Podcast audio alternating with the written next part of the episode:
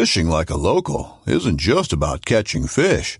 It's about connecting with the environment and the people who call it home. It's about hearing the stories and traditions that have been passed down for generations and sharing unforgettable moments with the people you meet along the way. Fishing like a local is having an experience that stays with you forever. And with Fishing Booker, you can experience it too, no matter where you are. Discover your next adventure on Fishing Booker. This upcoming concert season will be all about the boots, and Tecovas is your stop for the best in Western style. Tecovas has seasonal and limited edition offerings this spring and summer, including men's and women's boots, apparel, hats, bags, and more. All Tecovas boots are made by hand in a time-honored tradition with timeless styles that are always on trend. And Tecovas has first wear comfort with little to no break-in period. It's hard to find this level of comfort paired with this level of style. Stop by your local Tecovas store, have a complimentary drink or two, that's WCB style, and shop new styles. The smell of fresh leather and friendly staff are at your service. Many stores even have leather custom branding to make your boots truly personalized, and with regular live music and events, there's no in-store experience like it. If you can't make it into a store, just visit Tecovas.com. That's Tecovas.com. They offer free shipping on all boots, as well as free returns and exchanges, and ship right to your door. Go to Tecovas.com and find your new favorite pair of boots today. When you need mealtime inspiration, it's worth shopping Kroger, where you'll find over 30,000 mouth-watering choices that excite your inner foodie. And no matter what tasty choice you make, you'll enjoy our everyday low prices, plus extra ways to save, like digital coupons worth over $600 each week. You can also save up to $1 off per gallon at the pump with fuel points. More savings and more inspiring flavors make shopping Kroger worth it every time. Kroger, fresh for everyone. Fuel restrictions apply.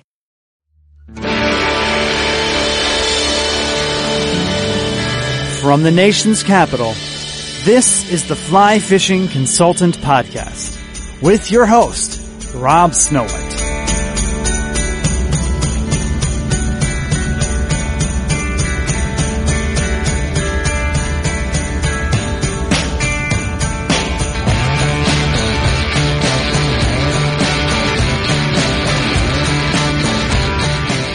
Thank you for downloading the Fly Fishing Consultant Podcast. I'm Rob Snow White, and this is episode 100 of Series 1. This is the 2017 Shad Run. It was a bit stressful for me. You'll get to hear why. And we're going to give the term shadness madness credit to the owner of the term, who is Billy Chesapeake. Now, before you listen to the podcast, I need you to pull up your web browser and fill out a little survey for my podcast hosting company. And it should only take you about 20 seconds. The website is https://survey.libsyn.com/flyfishingconsultant. Libsyn is spelled Libsyn. If you need me to email this to you, please let me know. I can do that. If we can get more advertisers, I can share this podcast with more people, get more people fly fishing. It's good for us. It's good for the industry. It's good for the environment. Thank you so much for downloading this podcast, and let's have some shadness, madness, fun. Happy Earth Day. That means it's been 27 years since my bar mitzvah.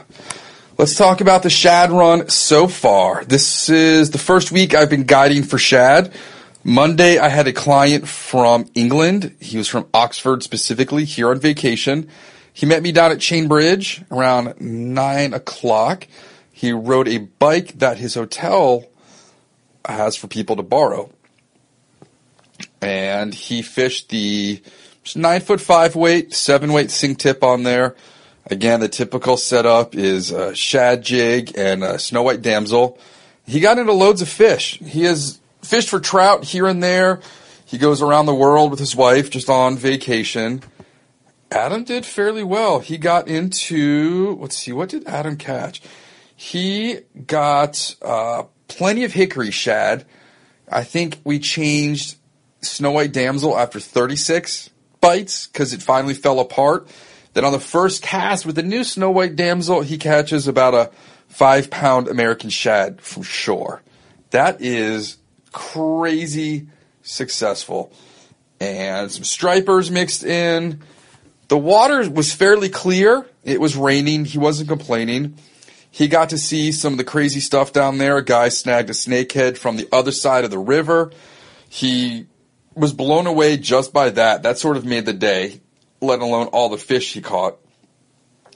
And he saw me call the cops and report guys using cast nets and snagging and who knows what else.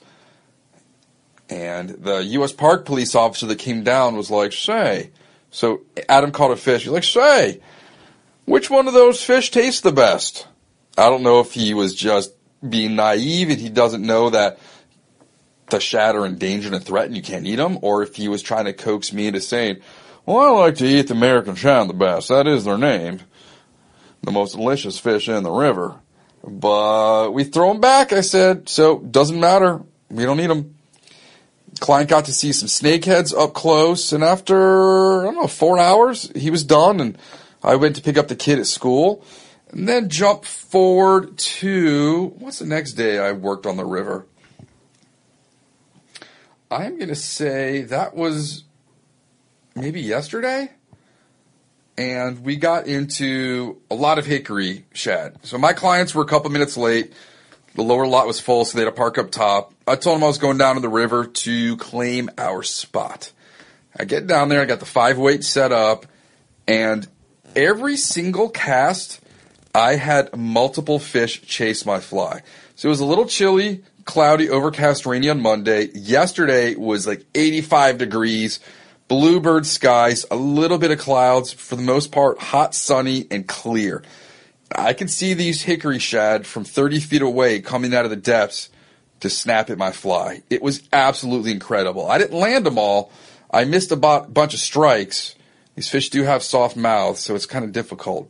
But it was absolutely insane just seeing that many fish of that size coming up on every single cast. And then my client and his dad showed up, and again, the secret when the fishing is that hot is you have to strip the fly as fast as possible. And if you don't listen to me, you're not going to hook up into that many fish. The clients come out and they strip, but not fast enough. When I say if you're burning your finger from the friction, you're going to catch more fish. Once they start learning how to do that, then it's bent rods all day. We got into perch and hickory shad and maybe some herring yesterday. We fished for two and a half hours, and it was solid. It never really slowed down.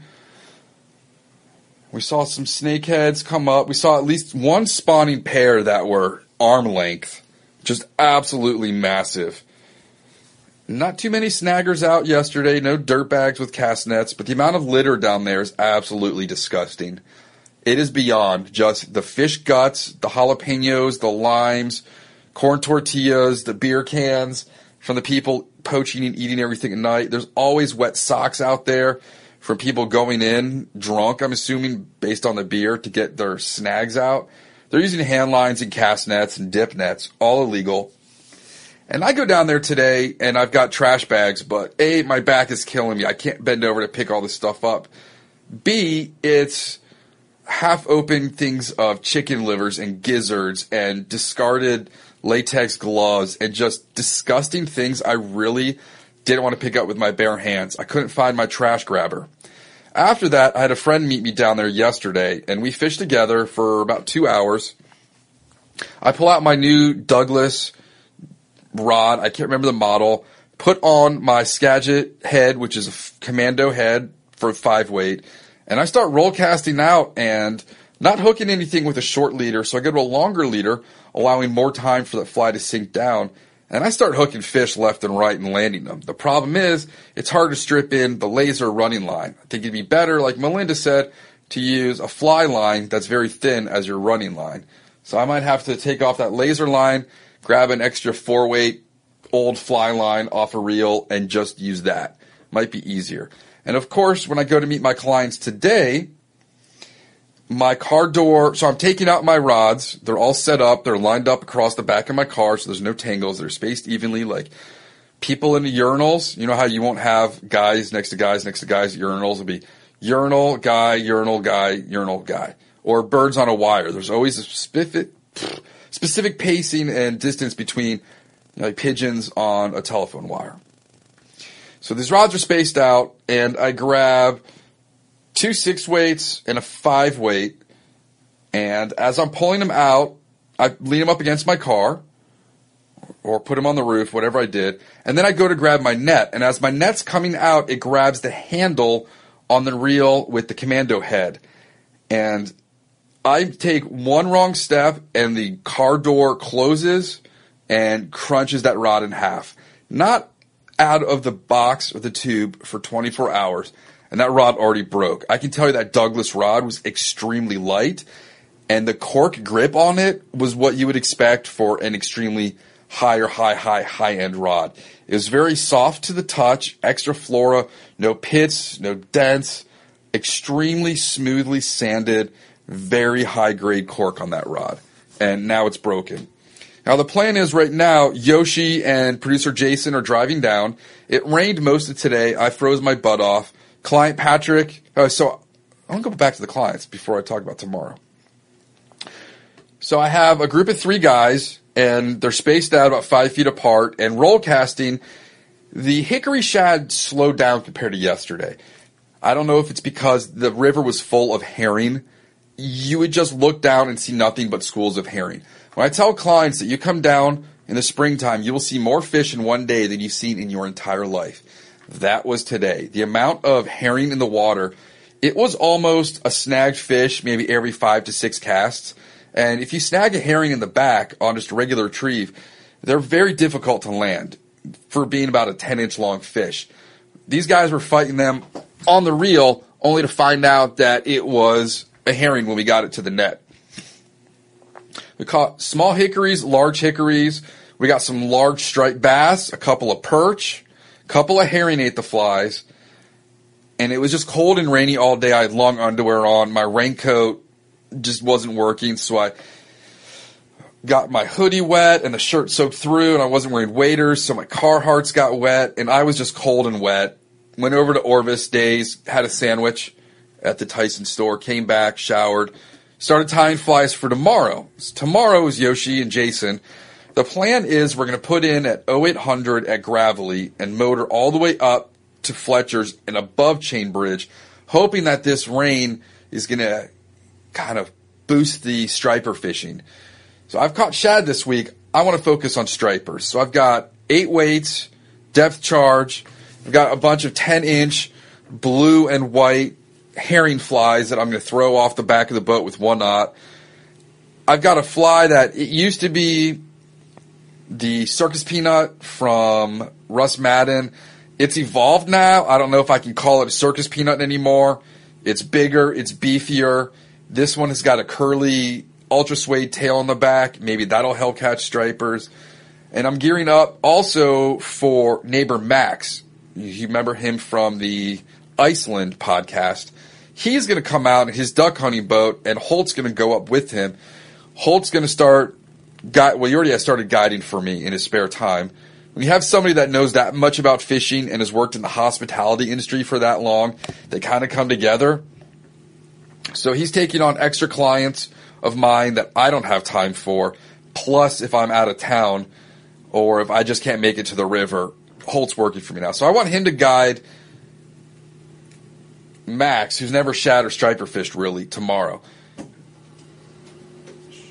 you want to say hi? Hello, whoever that is. Whoever that is? What you talking about, Willis? So that's about it. They should be here in about 2 hours. I made bacon and caramelized onion quiche for breakfast. We'll eat that on the boat. And then I've got to get back. What time is your birthday party tomorrow that you got to go to? There's a party tomorrow. What time is it? I don't know. You don't know? You need to find that out. Do you know how to tell time? In the morning. No, it's not in the morning. Can you tell time yet? No. Tell me when. It's in the afternoon, so we got to come back down. It's in the afternoon. Daddy, what?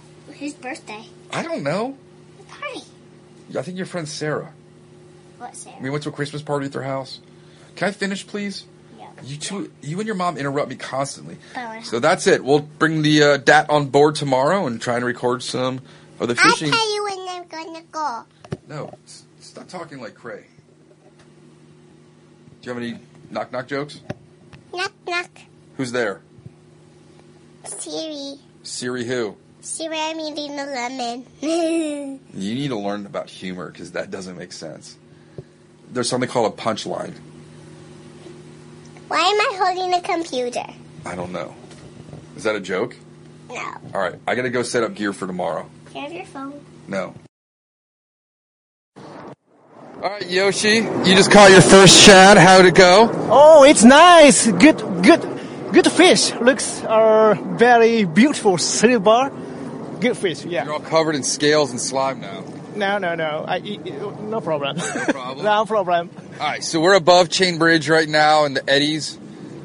Hooked a couple shad, enough white perch. And perch, yeah.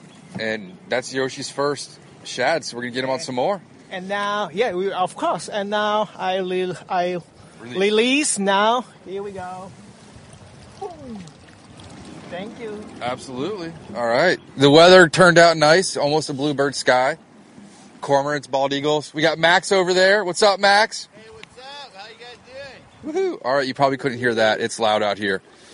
And just above us, I mean, we'll see kayakers coming through there today. All right. Well, let's hope we don't have to do a search and rescue out here. With all these crazy people on the rocks. We'll check back in. Moshi. I'm Yoshi.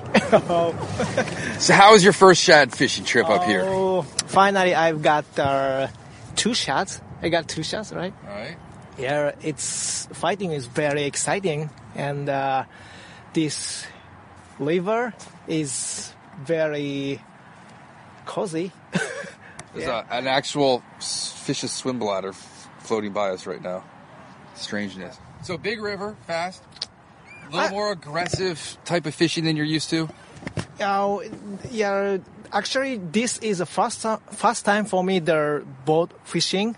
So yeah, so it's not too afraid. It's good, yeah. A lot faster though, the strip. Yeah. Not like drifting a dry fly? Yeah, I never used such a fast stripping, so just a little bit confused, but now, yeah, okay. I can do it, yeah. And are you a professional anchor puller-upper now? Yes, I am. I'm professional anchor drop-down. Yes, right. I mastered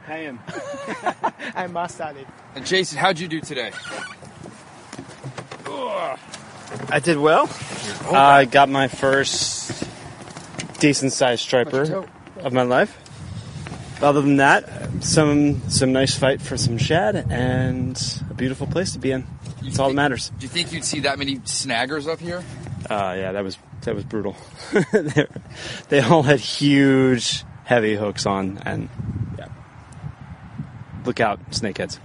Look at that. So there's a boat going by us in a divorce boat. The woman's paddling and the dude's fishing in the back. I don't think that's her husband. Okay. Is that like an Uber rower? Like they should have that out here. Rent a rower. Like the kids from crew can do a weekend job just rowing people. Yeah, true that. All right, well, we're going to pull anchor. We got to head back downriver, and I'll keep y'all abreast of how the rest of the shad week goes. All right, guys, and you're headed back up north. Take care, bye. That was a wave from Jason.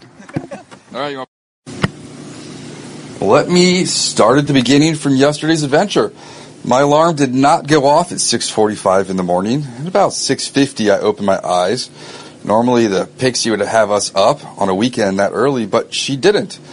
So I went downstairs, and I heated up 3 slices of the caramelized onion and bacon quiche, while Jason and Yoshi were gearing up and getting ready.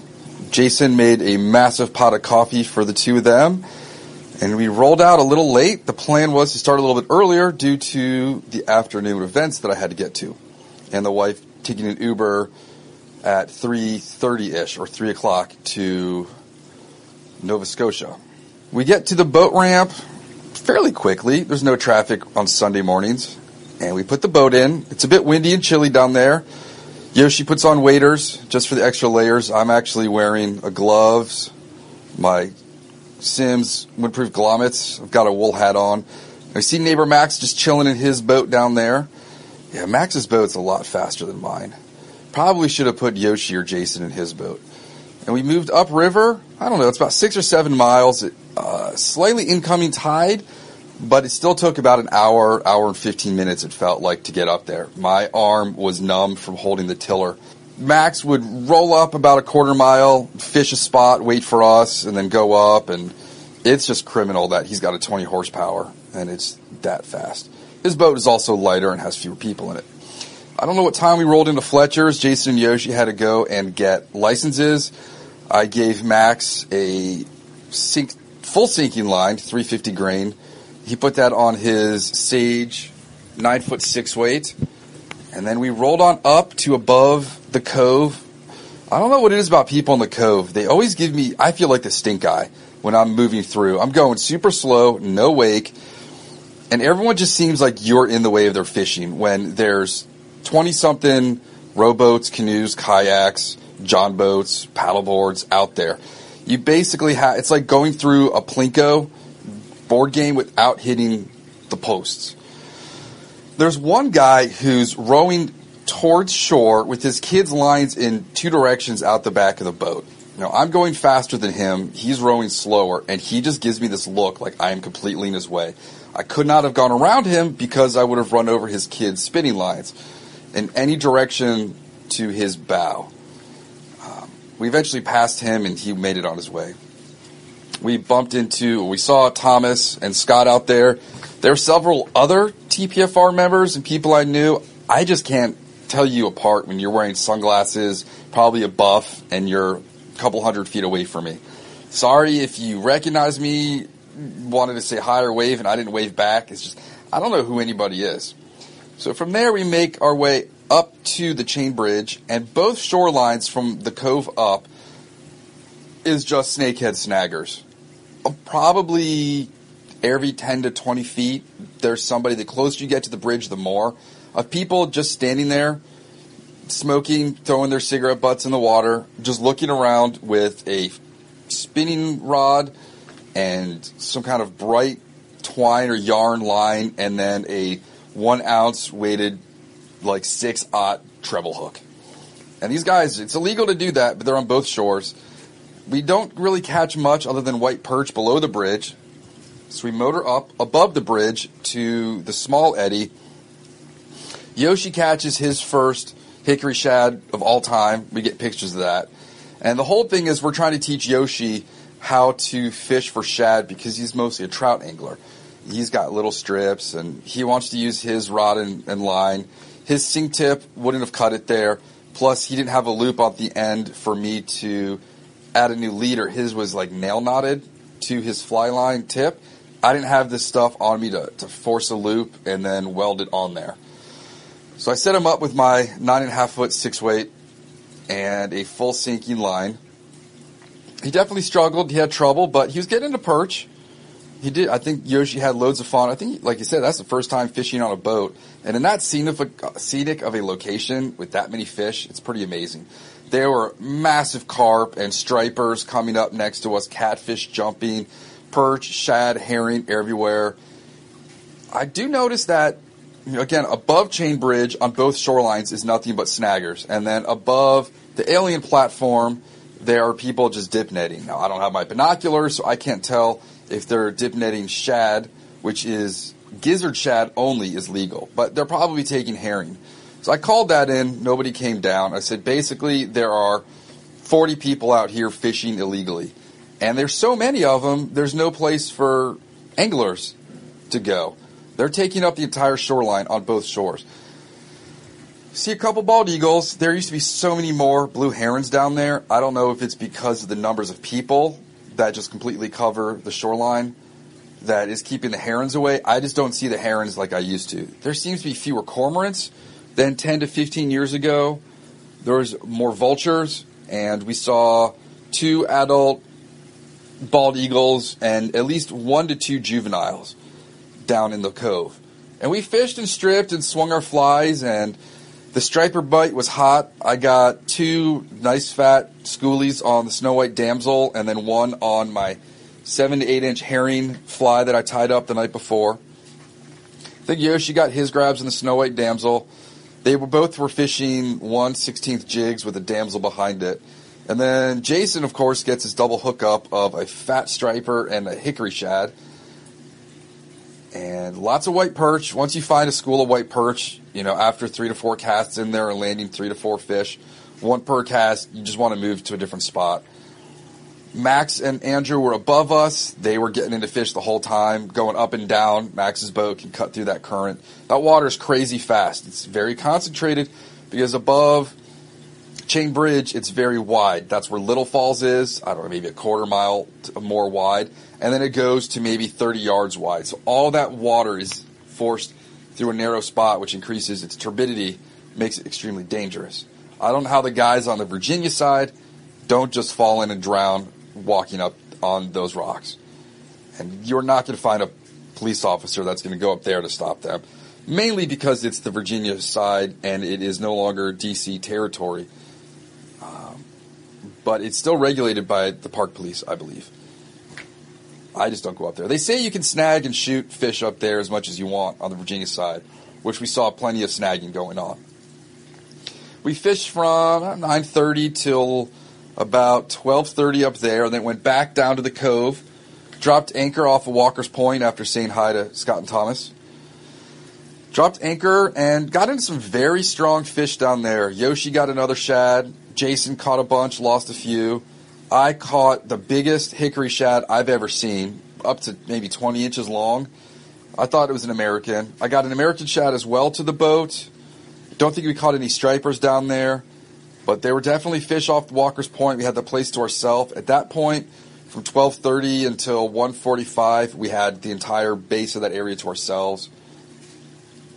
And then I called it at 12:45, pull anchor, head back down to D.C. into Gravelly Point. That took about 45 minutes to get down there, outgoing tide with the current. A couple more boats on the way down. A lot more rocks were exposed. The amount of garbage. The entire shoreline from Gravelly up there is plastic.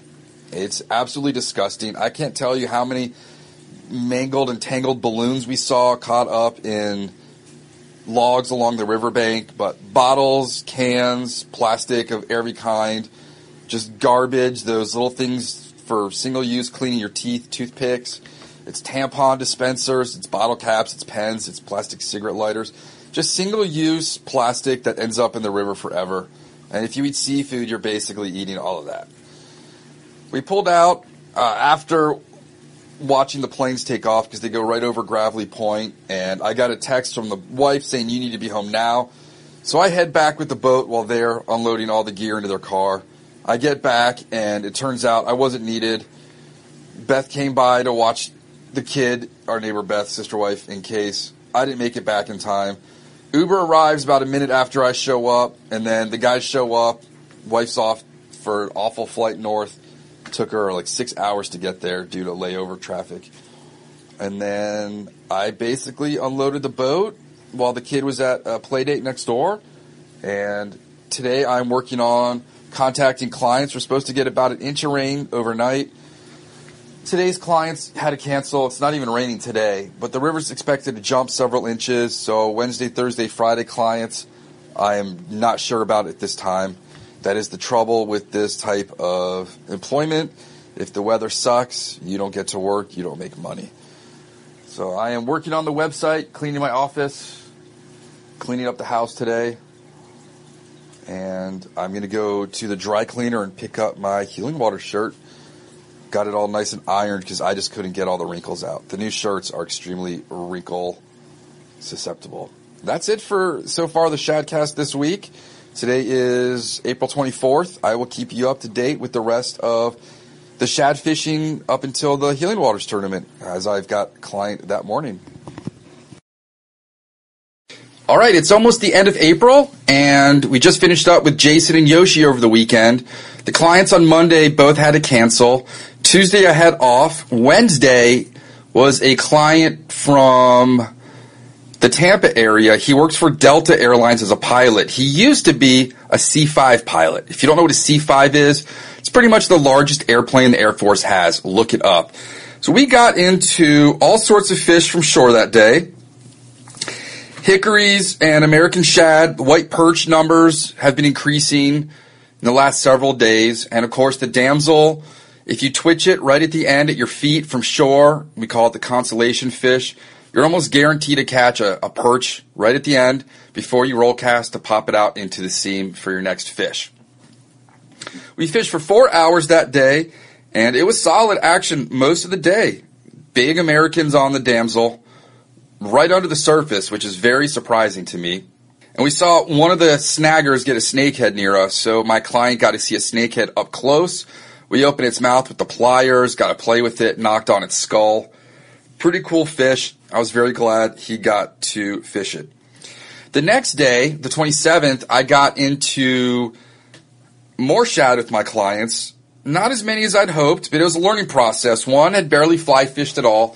The other one fairly experienced. They were Texans, and by now the water was really starting to go up. A lot of rain in central Virginia earlier in the week. We're talking Richmond, Charlottesville, Harrisonburg. So all the water that dumped into the Shenandoah rivers had now reached the Potomac, and the river starting to go up.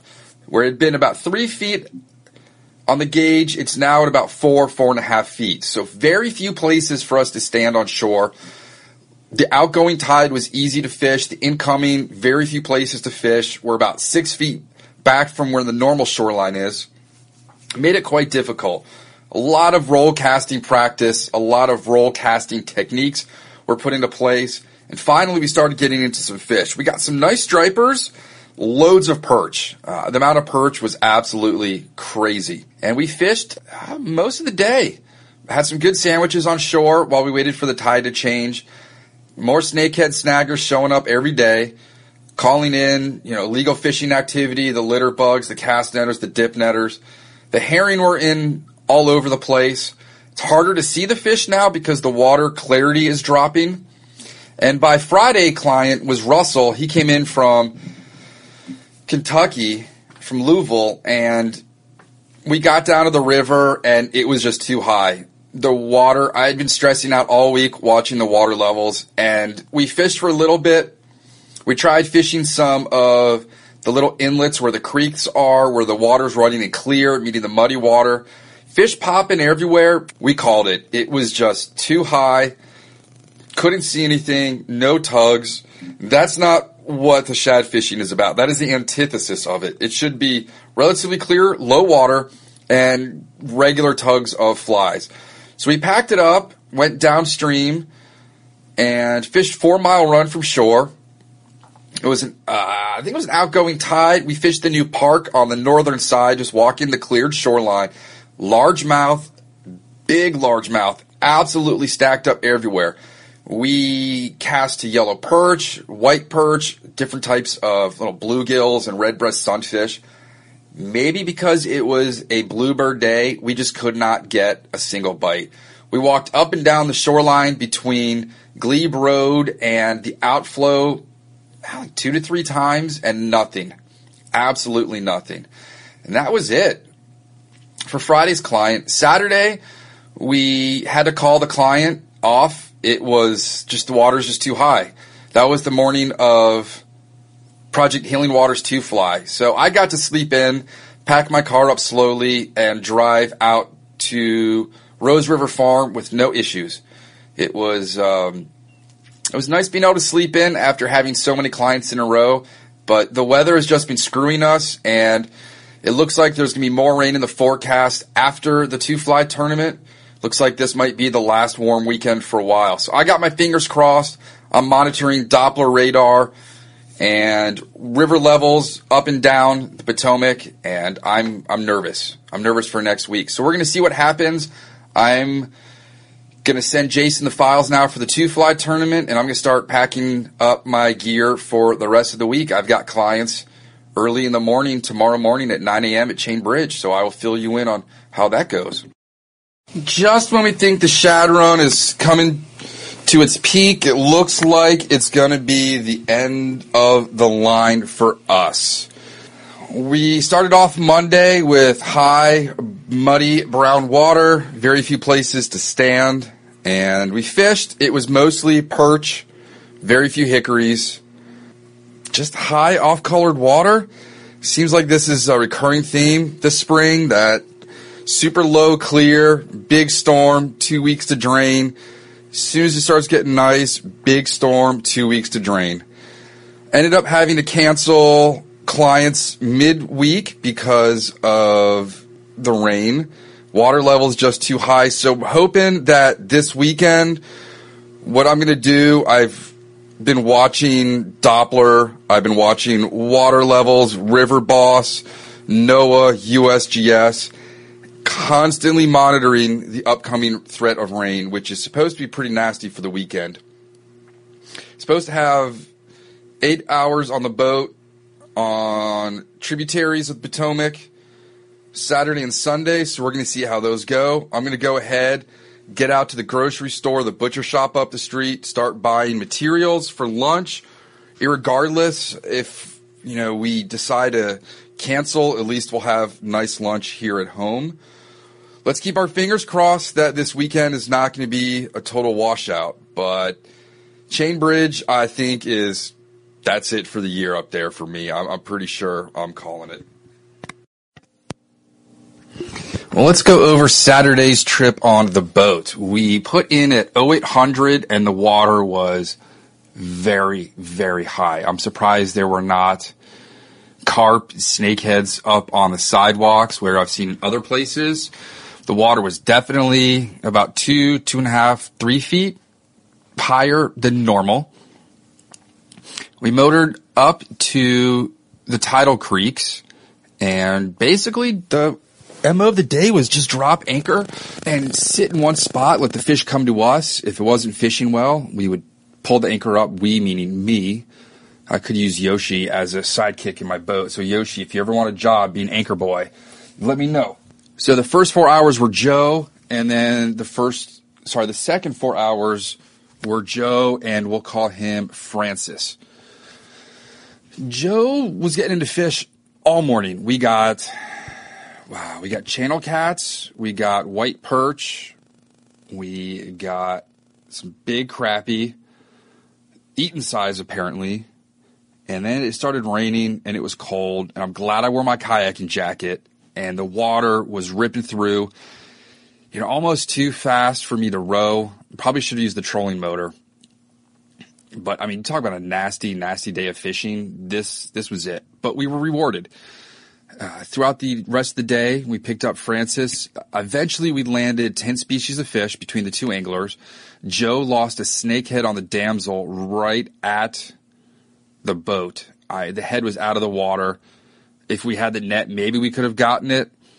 And we just kind of went in a circle in one small area and just worked the rocks and the drop-offs and the current seams and the foam lines, and it was pretty awesome. Joe never complained about the cold rain. I'm wearing waders. I've got long underwear on. I would have worn gloves if I could have. Latex wrists, neoprene neck gasket, and Joe is just wearing like a hoodie and a pair of work pants. I don't know how that dude does it, but I might just be the softest fishing guide out there. And the amount of blue herons was astronomical. The ospreys were everywhere, vultures. There was a merganser hanging out with a goose. It was an awesome day. No shad. And then Sunday, I met clients from 8 to noon, and we lost one big fish, and I think maybe caught one fish in the morning session. And I think we got skunked with the two ladies. It was difficult. The wind was howling. Gusts were up to 20. Got the anchor line stuck at least twice in the morning.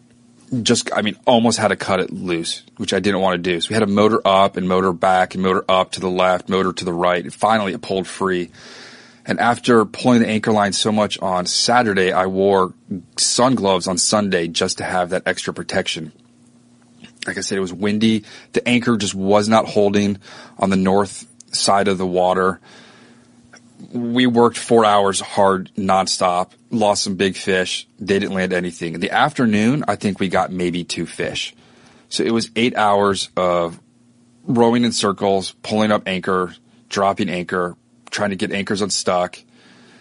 Everybody became fantastic roll caster by the end of the day. I'm trying to think. You know, my client was like 6'5", size 15 boots, and that stealth craft casting platform held him up. Nothing went wrong. His wife could be an awesome caster from now on. And then as I'm on my way out, I get a call that there's a party at the house. So I had to go and get burger fixings for 20 people and pickles and condiments. And I didn't know how much beer we had, so I had to go get beer. It turns out there was a baby shower for one of the moms in the neighborhood. And the moms just wanted to keep going on Sunday. So we had a bunch of families over and kids everywhere. And that's just what makes this neighborhood so great. I come home and I basically made burgers, and Donovan and Jeff manned the grill. And I got to hang out with Rob a little bit. That's the problem. There's 5 Robs in this neighborhood. And then the wives all hung out and talked, and that was it. Went back out on Wednesday to the same spot. The water had dropped by maybe 3 feet. And I forgot to tell you about all the snakeheads. The snakeheads were jumping over rapids. The snakeheads were jumping for no reason. We almost had 3 per day land in the boat. It may have been the same fish both days, Saturday and Sunday, that we hit with the oar, and the fish jumped in the air in the same spot and almost landed in the boat. We saw a snakehead jump out of the water, slide across a picnic table-sized rock, and back into the water for no reason. Just stunning to see that.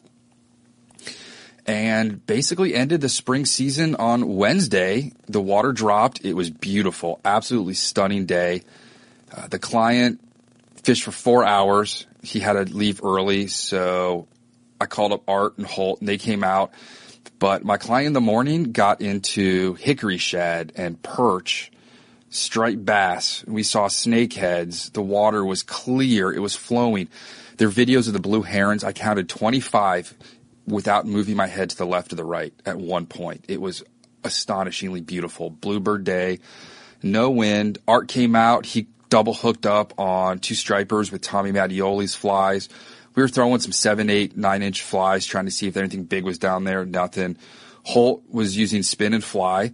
And again, if you want to do some light spin guided trips around the DC metro area, Andrew is now going to be guiding for me, if I hadn't mentioned that before. So we've got the whole GW Parkway, and he's got some other spots. He's a kayak angler, so if you could bring your own kayak or want to borrow my canoe, you're more than welcome to do that.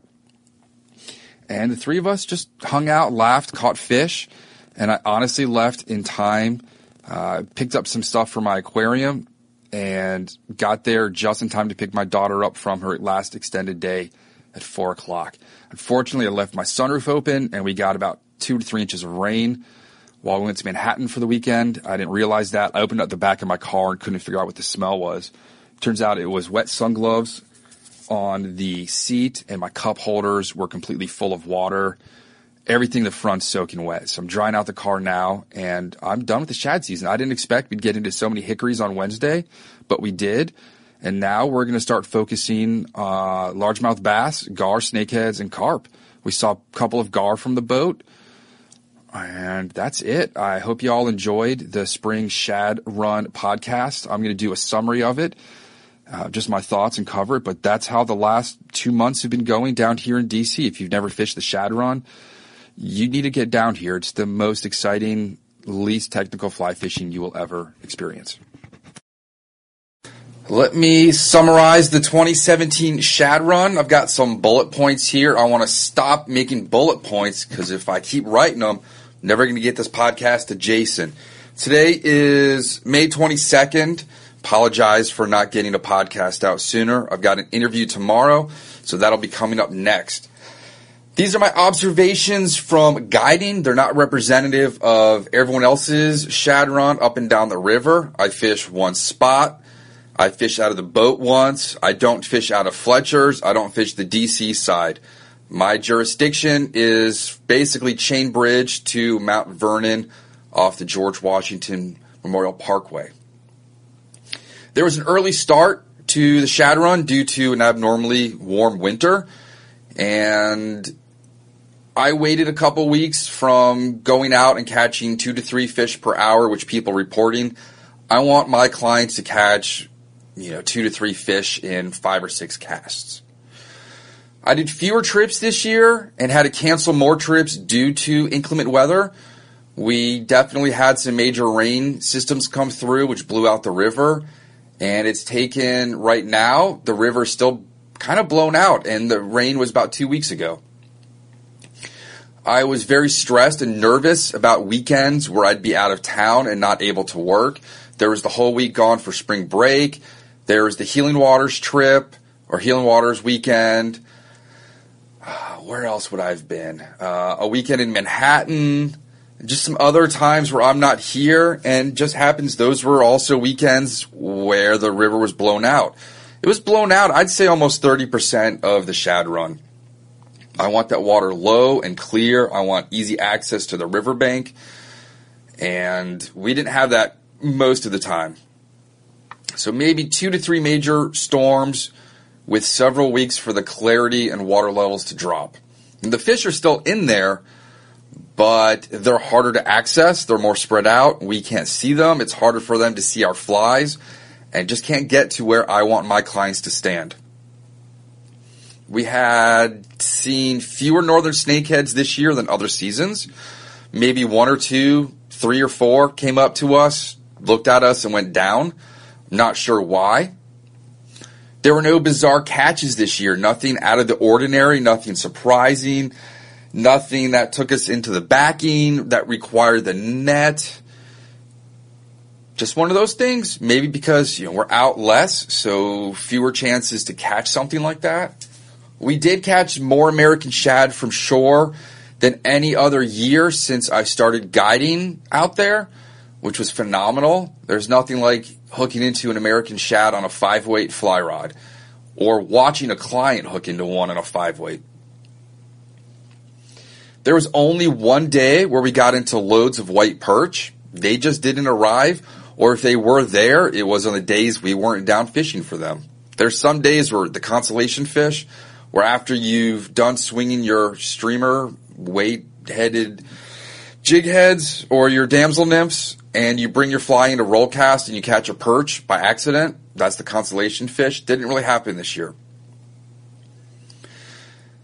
It was great introducing local anglers to the shad run that have never fished it before. It was also super fun to take clients from Texas, from England, and Japan out for the shad run. Things that clients from out of town never thought they'd get into. Remember, most people, when they think of shad, think of maybe a 2-inch gizzard shad in a reservoir that's used for bait for larger species. A lot of anglers around the country don't associate shad with the large ones that we're catching down here in the Potomac. The litter bugs continue to disgust me. I just don't get how people can leave all that refuse behind. I don't know who these people were raised by, or where they were raised, or what goes on in your mind, but I'm appalled by what people leave behind on the river. It's disgusting. I wish that every one of them could get fined and have their water turned off for a month. There's just not as many officers out there to do that. We got into fewer schoolie stripers than most years. Only a couple caught from shore. We caught some nice ones from the boat.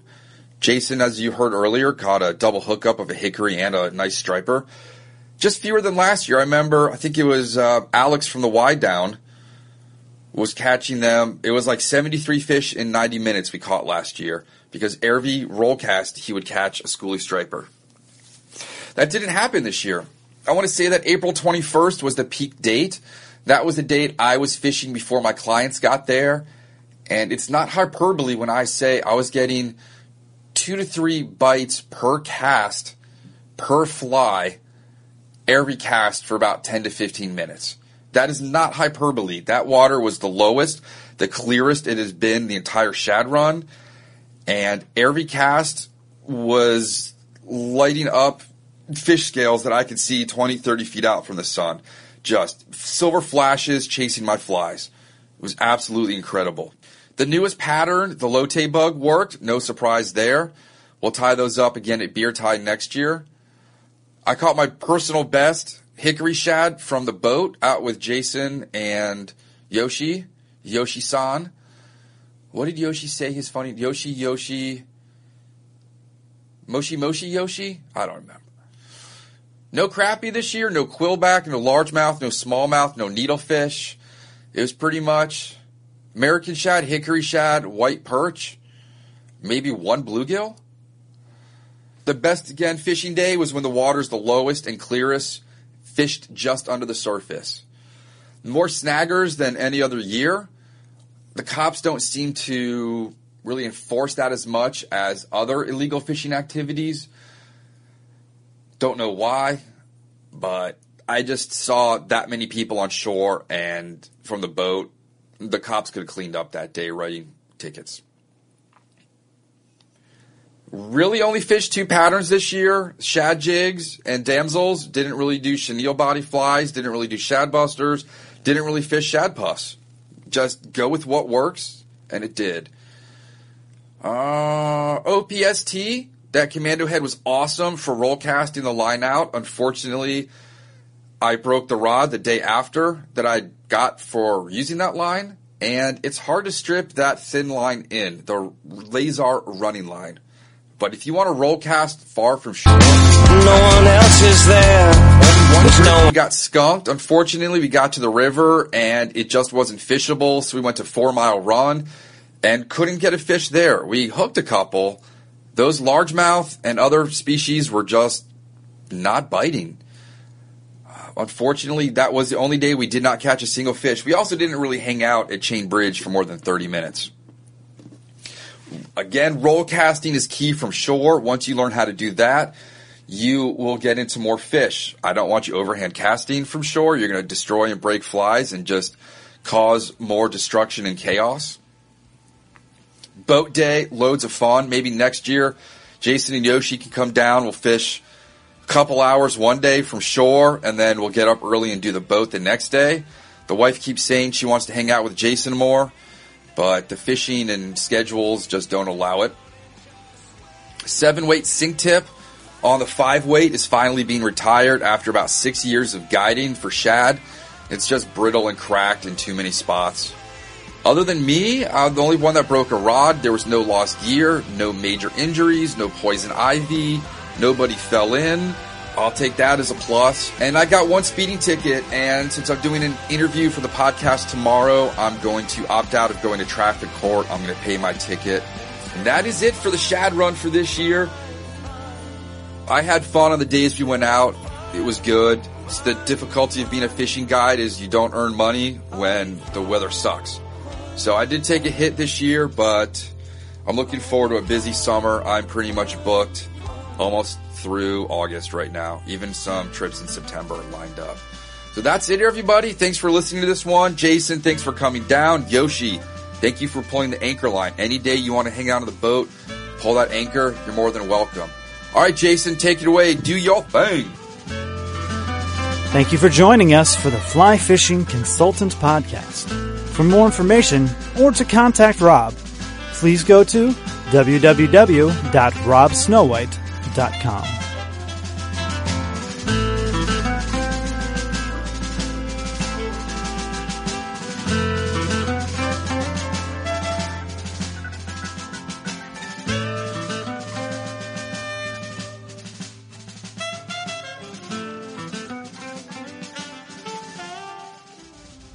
has been a production of Freestone Media.